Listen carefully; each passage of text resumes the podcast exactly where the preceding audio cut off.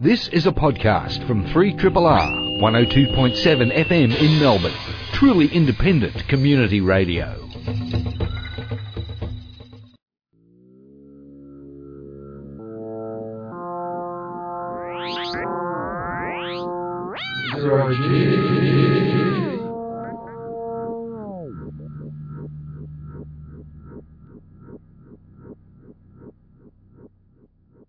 G'day.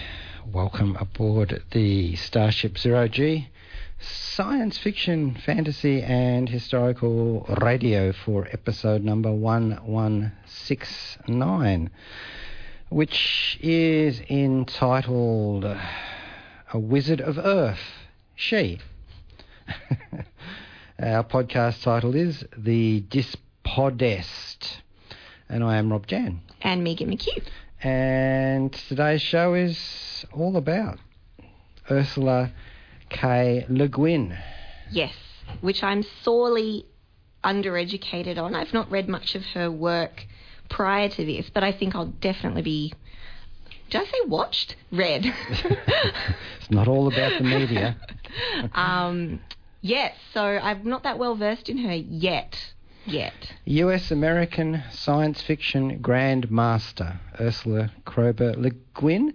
Uh, she's passed away. She was born on October the 21st in 1929 and died on January the 22nd. Um, now, I'm entirely used to popular music stars passing away and me never having heard of them. and usually not being able to put their name to the most famous songs either.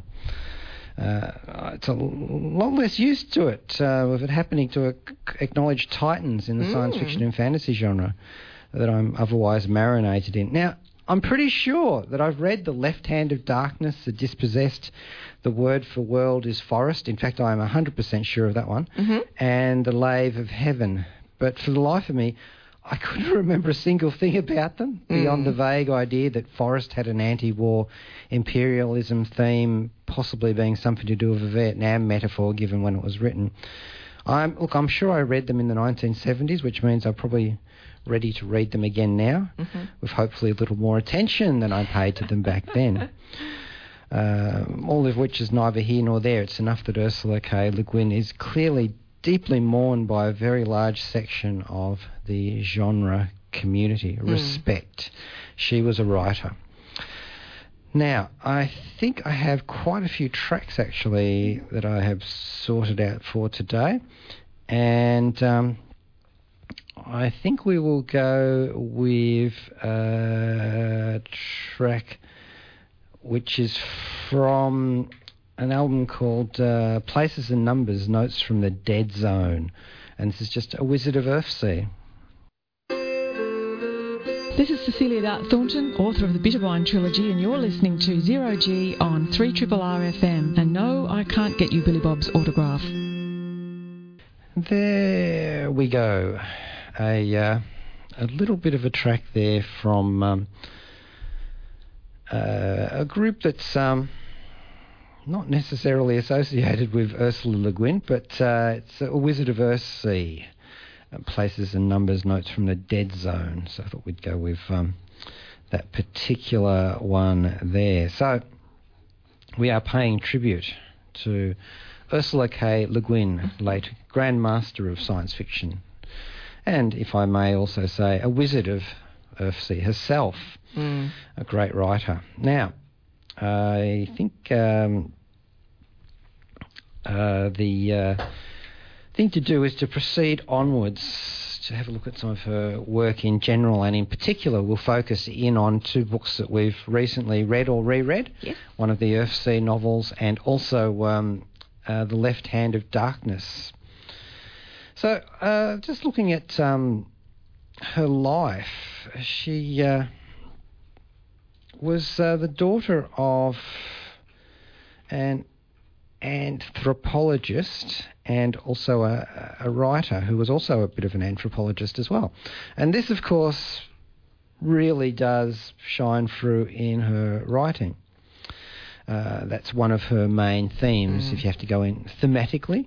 Um, she, uh, Th- Theodora Kroeber was her mum's name, and she used to accompany her husband on his anthropological theme trips. And she actually wrote books that were retellings of uh, various uh, Native American Indian legends as well. And some actually were turned into movies. So, you know, there's this thing running in her family. It's no wonder that she did what she did. Mm. Uh, and she also had a, a lot of um, um, interaction with her parents' friends, which included a lot of Native Americans and also Robert Oppenheimer. Oh, That Robert Oppenheimer. interesting. Yeah. Very interesting. Yeah. And he um, went on to become kind of a part model for a character in The Dispossessed. So she um, focuses in upon science fiction and fantasy. And there's a lot of alternate worlds there involved in that, which allows her to play with her conception of politics, um, gender, the natural environment, religion, sexuality, and ethnography. Love that word. She's a, a Berkeley graduate, and um, she also uh, had um, studies in Renaissance French and Italian literature.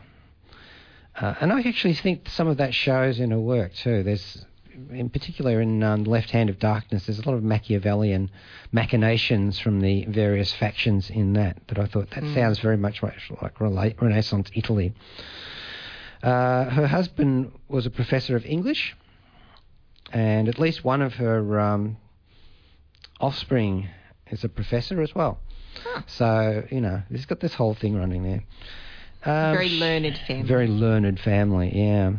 Her influence upon other writers includes names like Neil Gaiman, Iain Banks, that's Iain, all of the Banks, all of the initials, Salman Rushdie, David Mitchell, and you can see developments of particular topics that may very well be traceable to her in films like Avatar, for example, uh, and quite a few others as well. She had a big influence upon science fiction and fantasy fandom. Um, she was here at, uh, in 1975, which must have been when I saw her for um, one of the Aussie cons, one of the world cons. That was pre my time. She's a guest of honour there. and um, she did a writer's workshop there too, uh, and you can trace the the uh, inspiration of several Australian science fiction and fantasy writers to her visit here. So she had that kind of influence upon people, and she also. Um, was not afraid. She she won so many different awards. Uh, as I was saying, the uh, nominated as a Grand Master of Science Fiction, um, one of the few women writers to actually have that um, that honour, and you know National Book Foundation Medal for Distinguished Contribution to American Letters, Hugo Award, Nebula Award, Locus Award, World Fantasy Award, all of those things, and many more. And she was always one to stand up at the ceremony and use it as a platform for whatever she was feeling at the moment, whatever she A felt. woman needed. before her time. Um, I don't know about before. This is the 1960s onwards. So. Well, I guess I suppose I'm thinking more about these days. People are starting to use those platforms a bit more to, you know, talk about some bigger things. they were Um, doing it back then too. I think there's a, probably a big gap in where, um, in the 90s and early 2000s, where people fell silent. fell off a little and then it's back. anyway, sorry, go Definitely. on. No, no, that's that, that's that's fine. She's um, uh, written so much um, science fiction and fantasy that you have to actually break it up into chunks to sort of even begin to look at it. Uh, and the first one of them is uh, the m- one major cycle is the Earthsea novels and short stories. Uh, so there's a number of um, books there plus the short story ones. And the Wizard of A Wizard of Earthsea in 1968 um, came out, and it was um, basically a, a small press book and illustrated by Ruth Robbins in a really lovely fashion. The illustrated copy has woodcut like drawings in it. It's a lovely sort of thing. Uh, this is, um, well, I don't need to tell this. Megan has just re- has just read it. Yes, excellent segue. Um, so, like I said, I have not, I hadn't read any Le Guin before. Um, I have a friend who really loves her and had sort of recommended me books in the past, and I said to her when I heard about her passing, um, you know, what's maybe some something good for me to tackle for today, and wanted to sort of dig into a bit more, which I think is something nice. Um, because for those who may not have known much about Le Guin or been very exposed to her, um, perhaps her death might encourage more people to actually sort of pick up her work now that it's in the news a bit more and things like that. Anyway, I'm just thinking that might be a little side um, benefit seems wrong, but just something nice. You know, she's getting a little bit of press. So I read the first book, A Wizard of Earthsea. So I've got this little sort of um, quartet book. So it's all collected together as the Earthsea Quartet. I know there's another novel, so I think there's other versions that have all five. Um, but this collection has A Wizard of Earthsea, The Tombs of Atuan, The Farthest Shore, and Tehanu. Huh, it's very good place esque. Um, and then there's another novel called The Other Wind, um, which came out a bit later. And so I think there are some collections that you can get that one in. But this is the first four of what they call the Earthsea Quartet. So I went through the first book of this over the weekend, Wizard of Earthsea. They're all quite short. So this collected all together um, is only about 700 pages or so. That book would be a, a, single fantasy book Yeah, in the 21st century. a short century. one, really. A short one, yeah. Wouldn't it be? So I think um, the first one's very much the setup coming of age story. I'd be interested to see what the other books are like. I'm definitely going to continue reading. So it's a fantasy story, and it starts off we follow a young wizard called um, Ged, also called Sparrowhawk. And she really sets up this very interesting world that's very much about balance and the light and the dark and sort of the the greater picture of how things fit together and um, when you shake that balance or use um, magic for ill or you just use it out of balance, you know, the consequences of that. So the novel starts off, Ged's a young, proud, quite annoying youth, if I'm being honest. I did not like him, but you're not meant to. And uh, he learns a very hard lesson about invoking power beyond his means, even though he's a very powerful wizard. And people sort of tell him from an early age that he seems to have the gift.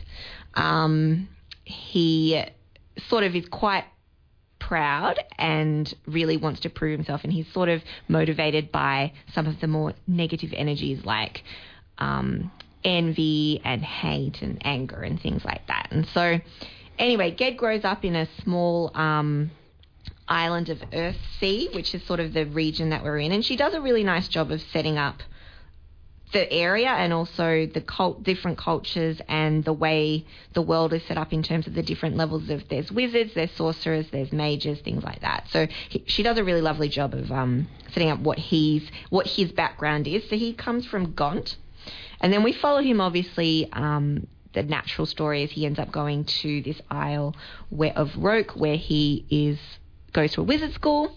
A wizard school. A Now, magic this is, school. This is important, actually. She's uh, one of the first writers, if not the first, in fantasy to actually use one of those. Mm, like a somewhere where they would all go to learn. So Mm. there's all different levels of wizards there, or sorry, different people learning different craft, and not all of them reach wizard status.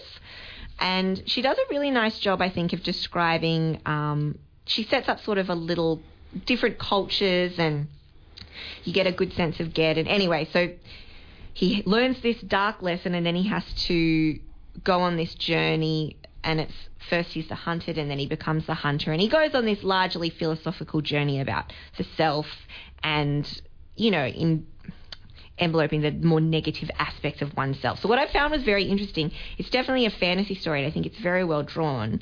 But it was described to me she's a very philosophical fantasy writer, and I definitely think that's true. I think some of the themes in here there's some lovely passages that you could just view as nice thoughts on the world or philosophical musings with, built within the story. And then there's some really lovely thoughts around the self and the different elements that make up the self. And so it's definitely motivated by a more deeper philosophical bent.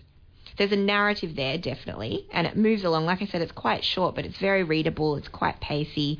You do get a sense of the characters. Um, there's a couple of other people, but it's very largely focused on Ged's journey.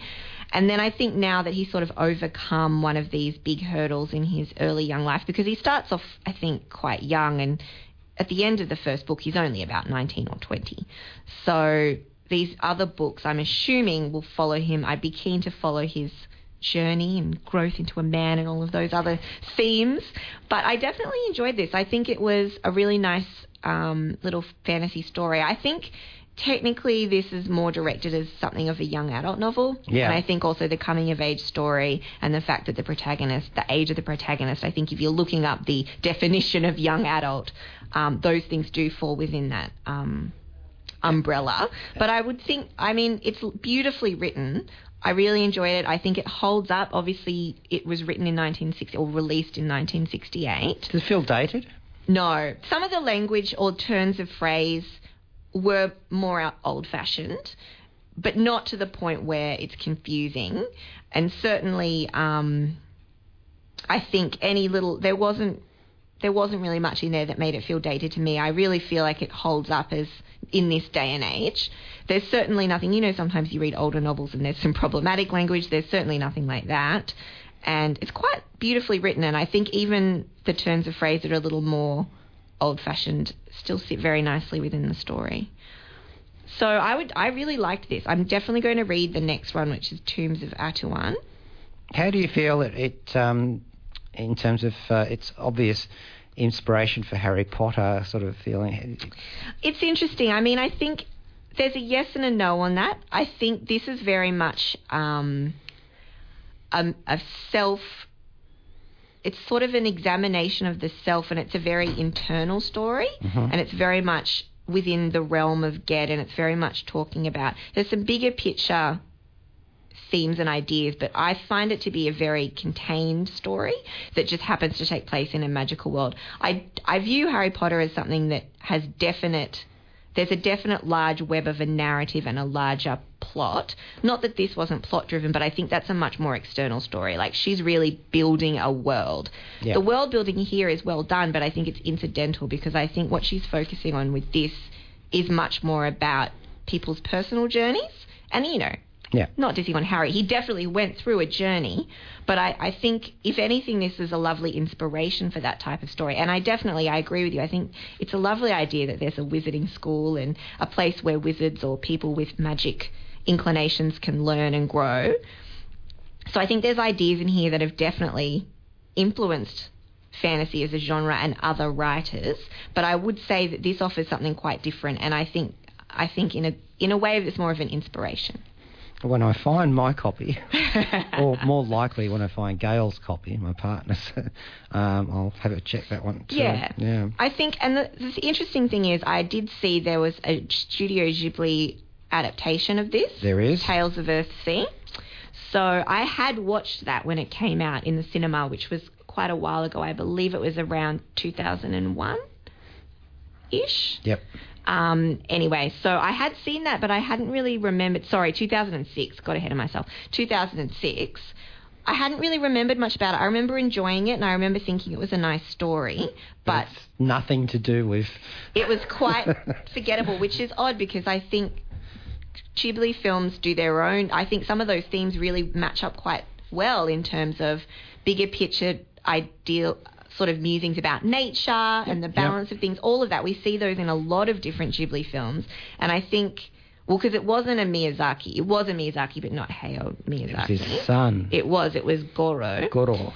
So, I mean, I think it was a nice film, but I don't think it capitalized on some of the ideas that I've seen in her work from reading it, nor some of the things that we've seen in other films, which I found, Ghibli films, which I found quite interesting. So, Well, obviously, the fact I had forgotten that film Yeah. didn't stay with me. So. Well, Goro is um, self-proclaimed landscape gardener as opposed to director. He Yeah. didn't really want to follow in his father's footsteps, and I think it actually shows in Tales from Earthsea, which is pulling out elements of um, a couple of the books Mm. and putting them together. a mishmash, which is something that happens commonly and I think is okay. But they've also incorporated elements from one of his father's um, mangas in there Yeah. too. So when Ursula Le Guin diplomatically said, or she actually said quite a few things along the way, Yeah. but one of them eventually she said that uh, it's a good film, but it's not my book. No, I think it's a it's a classic Kubrick Stephen King kind of Yeah. situation where Bit of an uneasy meld. Yeah, and and it's a shame because I think this is this story is um, very primed for adaptation. It made me Yeah, especially lot by of Ghibli. yeah. it made me think a lot about the life of Pi hmm and just the style of that and how that film was done. I think if you went into doing an adaptation of this with that similar sensibility, would be quite lovely. Because, like I said, I think it's a solitary story in a lot of ways. If you want a better version, then you're best going to radio, um, to the 1996 one, where they've done a radio play narrated by Judi Dench. The Dench can't go wrong yeah, there. Yeah, um, and they've done a few other versions like that. So Mm. that's a better, at least up till now. But you know, it does make me wonder if there's going to be uh, Well, like a I Netflix said, series or I mean, she's obvious. She's a pivotal writer, and I don't think by any means she's ever fallen off anyone's radar. But I think, in terms of maybe a bit more uptake on some of her work, I think would be a lovely. well, lovely you know, in terms of grandmasters of science fiction and the era that she comes from, Mm. and the area where she's had a lot of influence in the the um, the time span, this is like. uh, Robert Heinlein, Ray Bradbury, Arthur C. Clarke, or Yeah. Isaac Asimov, and so she should be really included in the big five, sort Mm. of from that particular era. Um, okay, well, nevertheless, it's actually got a quite good soundtrack. The Tales from Earthsea. Well, you know, um, it's not unusual. It's not a bad film. It's just, I think, a missed opportunity. Yeah. So we're going to go with Therru's song, which is from Tales from Earthsea, and this is an a cappella version. I'm Terry Pratchett, the undeservedly famous author of the Discworld novels, so you can believe me when I say that Zero G on 3 Triple R is the finest science fiction and fantasy show this side of the black stump. I also think Dibbler's delicious pork sausages are the finest eating anywhere anywhere in the world, so you know you can trust me on this. Ha ha ha ha ha ha ha ha with three exclamation marks. Yes, that was Therru's song from the Ghibli film version of Tales from Earthsea, Tales of Earthsea. That was Aoi Teshima. And this is Triple R and Zero G. Yeah. Um, I was just thinking about the uh, the passing of Ursula Le Guin, great science fiction writer, although she preferred just to be called a writer or an author. Um, in many of the speeches she gave before various august bodies, she had a particular axe to grind, a good one too, I always thought, uh, about um, back in the days when science fiction and fantasy were seen as less important than literary fiction, Yeah. uh, which of course nowadays still actually prevails in some circles, but you know, Yabu sucks eggs because it's essentially it's um, not really an issue anymore. the uh, the student has surpassed the master in so many areas. So now it's just jealousy. oh dear, Uh, this shouldn't be smoke, should I? well, okay, so we had a, a brief look at the um, Earth-Sea cycle that Ursula Le Guin wrote, and then there's um, a couple of other ones too. This is a writer, a, a, a prolific writer of mighty amounts of just work across both science fiction and fantasy. Now, the Hainish cycle, H A I N I S H, that's eight novels. And these are science fiction novels generally. Um, well, sometimes they walk a little bit like fantasy novels.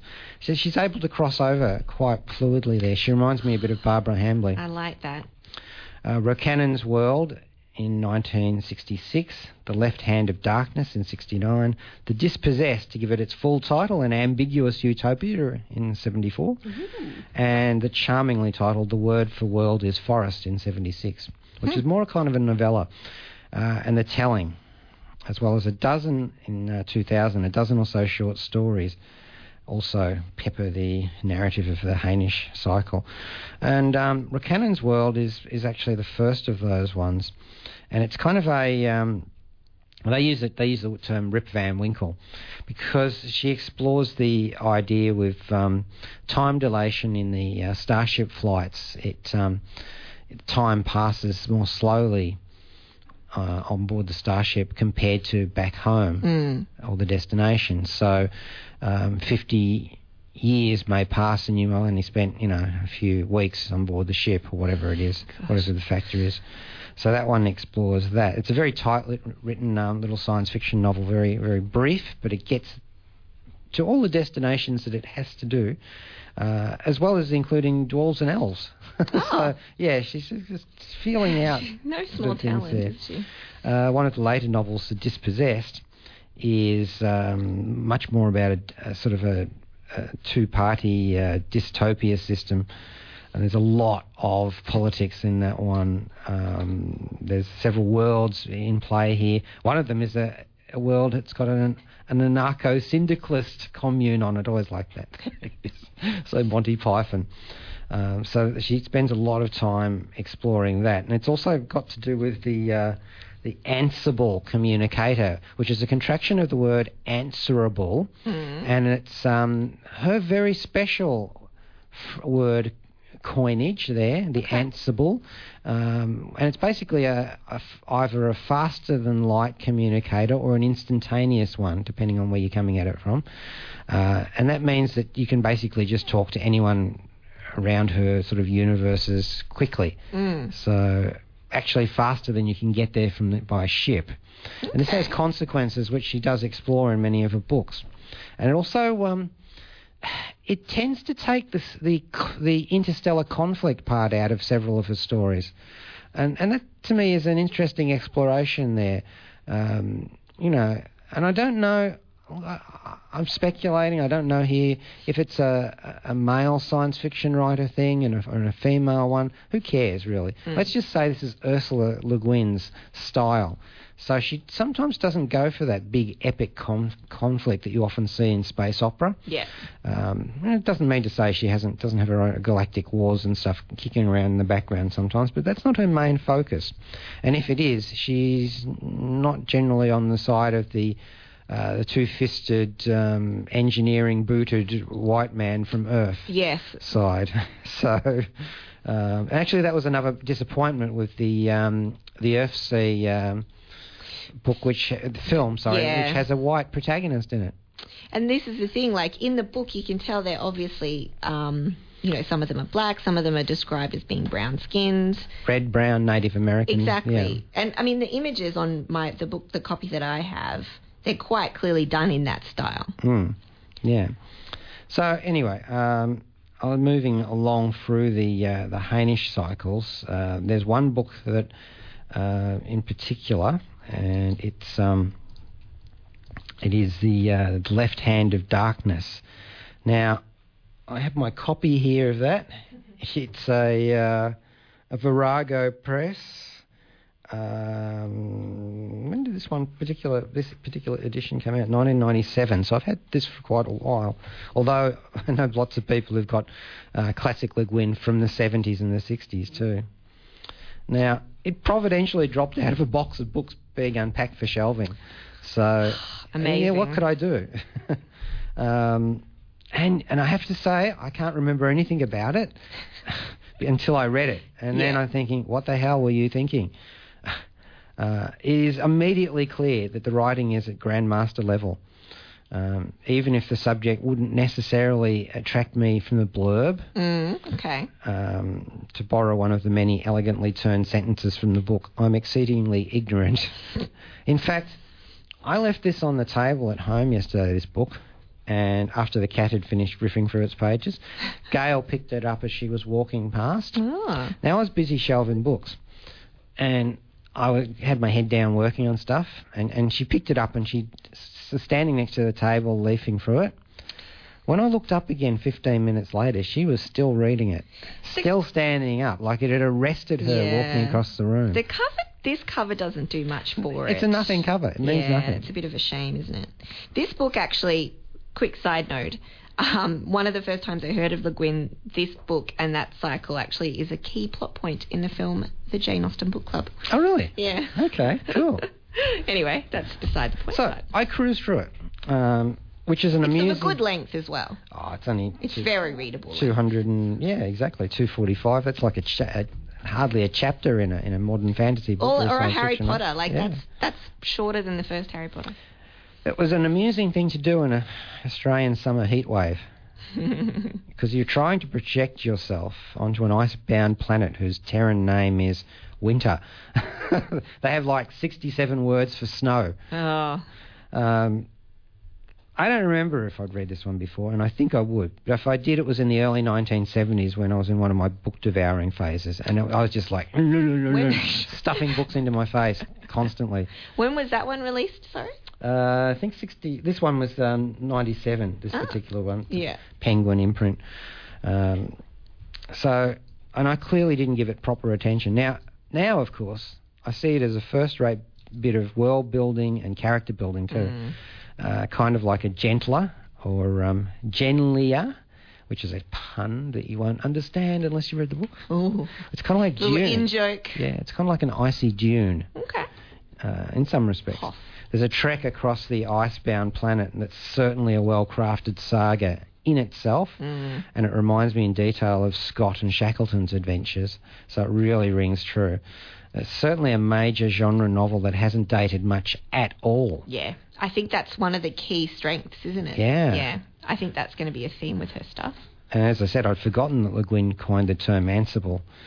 Uh, she uses that in this because there are devices across the Hainish cycle that she Right. perpetuates. But that's the thing with I think good science fiction and good fantasy is that I mean apart from maybe some superficial things, it doesn't date because it should tap into some I don't know long lasting. There are some important things to be said about this book, uh, sociologically speaking. She's done this thought experiment where she said, What if you remove sexuality from people? The inhabitants of this planet are hermaphroditic. They can change sex on, on a sort of a, a monthly cycle or whatever it is. I'm not sure exactly how, how long it is. It's all told out, worked out in the. Um, in the back section where they've got um, a calendar and clock. She's that kind of world builder. Yep, love it. Um, and it's a, a fascinating sort of idea. Um, she also has like uh, the character, the the people from. I actually should explain exactly how this works. Um, there is um, uh, an overriding galactic civilization called the Ekumen. Mm. It's kind of a mixture of mysticism and science. They've come to some kind of balance between the two. Um, and they send to contact or to recontact uh, worlds that have fallen out of communication. And and this is what's happened. There've been this great diaspora of human beings. Some of the, uh, the, the they've fallen out of contact and developed by themselves, and now they're in the process of recontacting them. I'm not really sure if it was actually um, initiated by t- by Earth itself, the actual. Um, uh, diaspora. There might have been other. We, we might actually be one of the the worlds that were colonised. Who knows? Who knows? Um, doesn't go that far back, and I haven't read enough of them to, to know. So, Not yet. Not yet. Not yet. Uh, and so they send the Ekumen sends out uh, an ambassadorial investigative party. First off, they send a, a small bunch of covert investigators, and because um, the, they're all really basically humans, they can get away with sort of infiltrating the society and learning mm-hmm. about it. They write a report, send back information, then they send a, an a kind of an ambassador, and they only send one. Mm. The starship stays out in space. They use a just a little rocket lander. They send one person, and this is really, really, really, I think, characteristic of Le, of Le Guin and her where she's coming from, anthropologically speaking. Yeah. She's a listener. Yeah. She's a talker too, but first she's a listener. She likes to study things. So that's what happens here. Sending one ambassador who doesn't have a mighty starship grounded behind him or just hanging overhead in orbit, you know, being able to do all sorts of wondrous technological feats. She uses this man, one person, a man or a woman, it's a man in this case, uh, to interact with the society, and they're forced to listen and take the society on its own terms. This is not that. This is the exact opposite of the uh, of the of the, the the overriding trope in science fiction in the 1960s. Yeah. You know, so That's there's so interesting. It is a very interesting way to do it, and the novel itself has some structural um, cleverness in it too. Uh, the the ambassador um, Genly, he has to interact with. Um, uh, the prime minister of one of the continents, one of the kingdoms there, Mm. uh, Estevan, Esterevan, I think, actually, Estevan. it's hard to pronounce anyway. Um, and alternate chapters are often written from the other guy's point of view, from the Prime Minister's point of view. So you've got Okay. alien and Indigenous person interacting. And there's all sorts of problems that come from that and uh, mistakes that are made, partly to do, do with the gender um, fluidity, but uh, with a lot of other reasons as well. Uh, and the fact that this planet does not speak with one voice yet. There are several different kingdoms and, and different types of um, of places, including one place that uh, is kind of dystopic as well. So she gets little digs in in there. It's a very complicated book uh, and very well worth reading, even just for the, the the wonderful lines in there. One stage, they go to a place called the Fastnesses, which are up in the mountains, and uh, they practice an art called foretelling. They can actually do accurate prophecy there, and. Um, as uh, s- s- one of the, the monks at the fastness says, Well, we come here to the fastnesses mostly to learn what questions not to ask. Mm. And Genly says, But you're the answerers. You don't see yet why we perfected and practiced foretelling? Well, no. To exhibit the perfect uselessness of knowing the answer to the wrong question. and there's so much stuff in that. So Like- good. And the detail is to perfection in places, apart from the 67 words for snow. Um, when she visits the king of the first place that she, sorry, when Genly visits the the king of the first in the first place that he lands, uh, there's just this lovely passage where he's walking along this half a mile long gallery.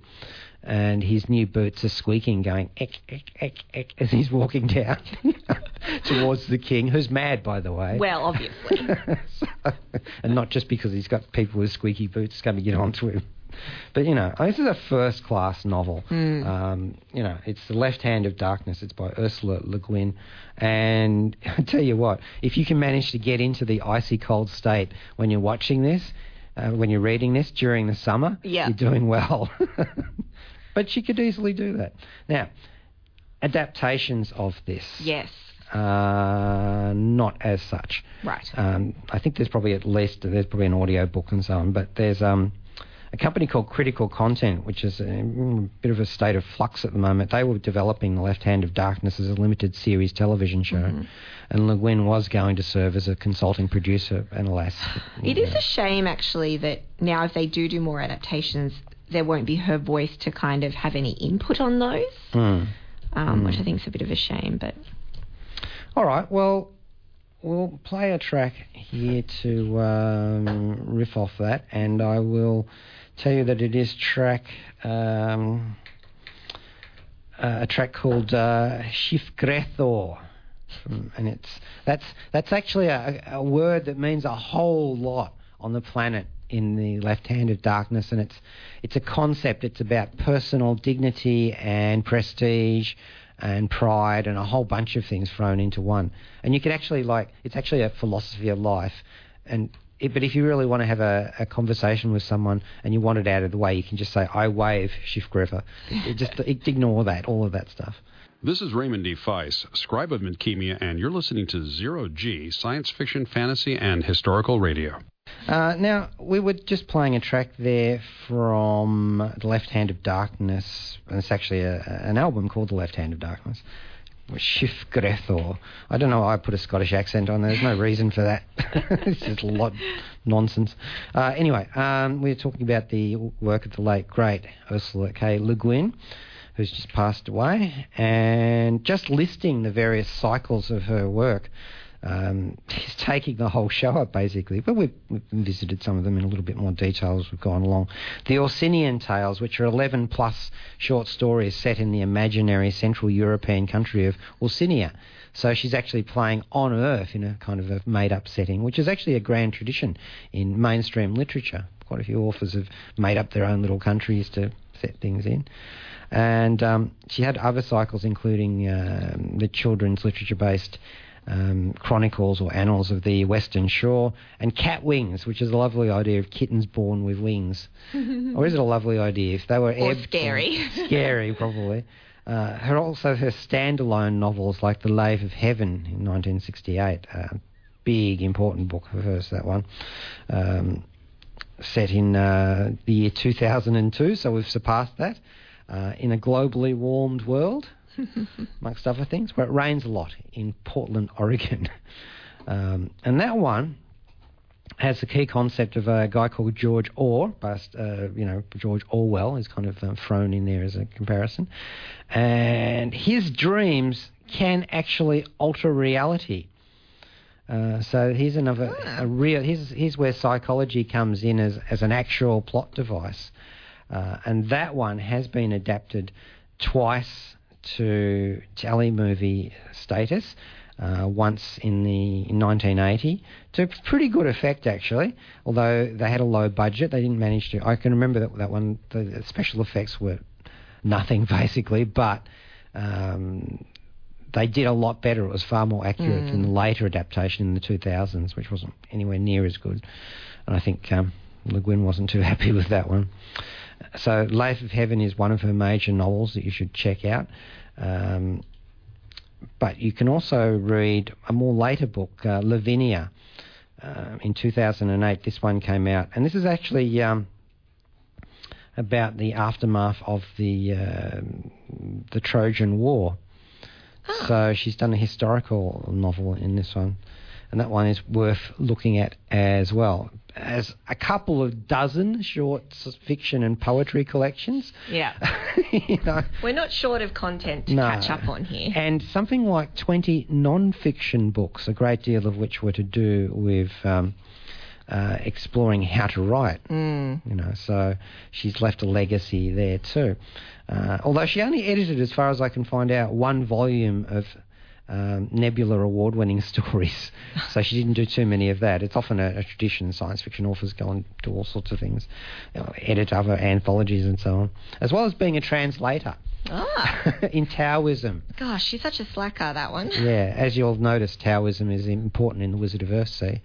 So she's got that kind of um, multi-talented, uh, poly, not a polymath. She said she didn't like mathematics, but you know, she just did so much. All right, so um, we will uh, move along Oh, yes. now. I just wanted to You wrap a- up with a a- nice quote. Yes. Now, it's a little bit long, but it's worth it, trust me. Okay. So it's from The Farthest Shore, which is the third book in the Earth Sea cycle. Mhm. And it's just something, you know, that she's very quotable, and there's been a lot of quotes sort of um, around, and this one's particularly nice. Um, you will die. You will not live forever, nor will any man nor anything. Nothing is immortal, but only to us is it given to know that we must die, and that is a great gift, the gift of selfhood. For we have only what we know we must lose, what we are willing to lose. That selfhood, which is our torment and our treasure and our humanity, does not endure. It changes, it is gone, a wave on the sea. Would you have the sea grow still and the tide cease to save one wave, to save yourself? No. Very nice. Mm. Now, we're going to go out today with a giveaway and also a track before Kate Reed comes in, filling in for Joe on Astral Glamour. And I've got the track here that I've located. It's called The Seasons of Olling. And it's by Ursula Le Guin and Elinor Armer, A-R-M-E-R. And it's a, uh, I'll describe, it's from the blurb on the, on the album. It's a, a multi-movement fantasy series, and the full work is titled "Uses of Music in Uttermost Parts." And it explores a fantastic archipelago of islands where music forms the very fabric of life. On one island, music is food. On others, water and weaving. On Olling, music is weather. And so they've brought Olling to life using cellos, viola, piano, percussion, and the narrator, who is Le Guin herself. Cool. So we'll go out with that today. And leave you with one last quote. I do not care what comes after. I have seen the dragons on the wind of morning. Oh, Mm. Vale Ursula K. Le Guin. Thanks, Megan. thank you, Rob. This has been a podcast from 3RRR 102.7 FM in Melbourne. Truly independent community radio. Want to hear more? Check out our website at rrr.org.au.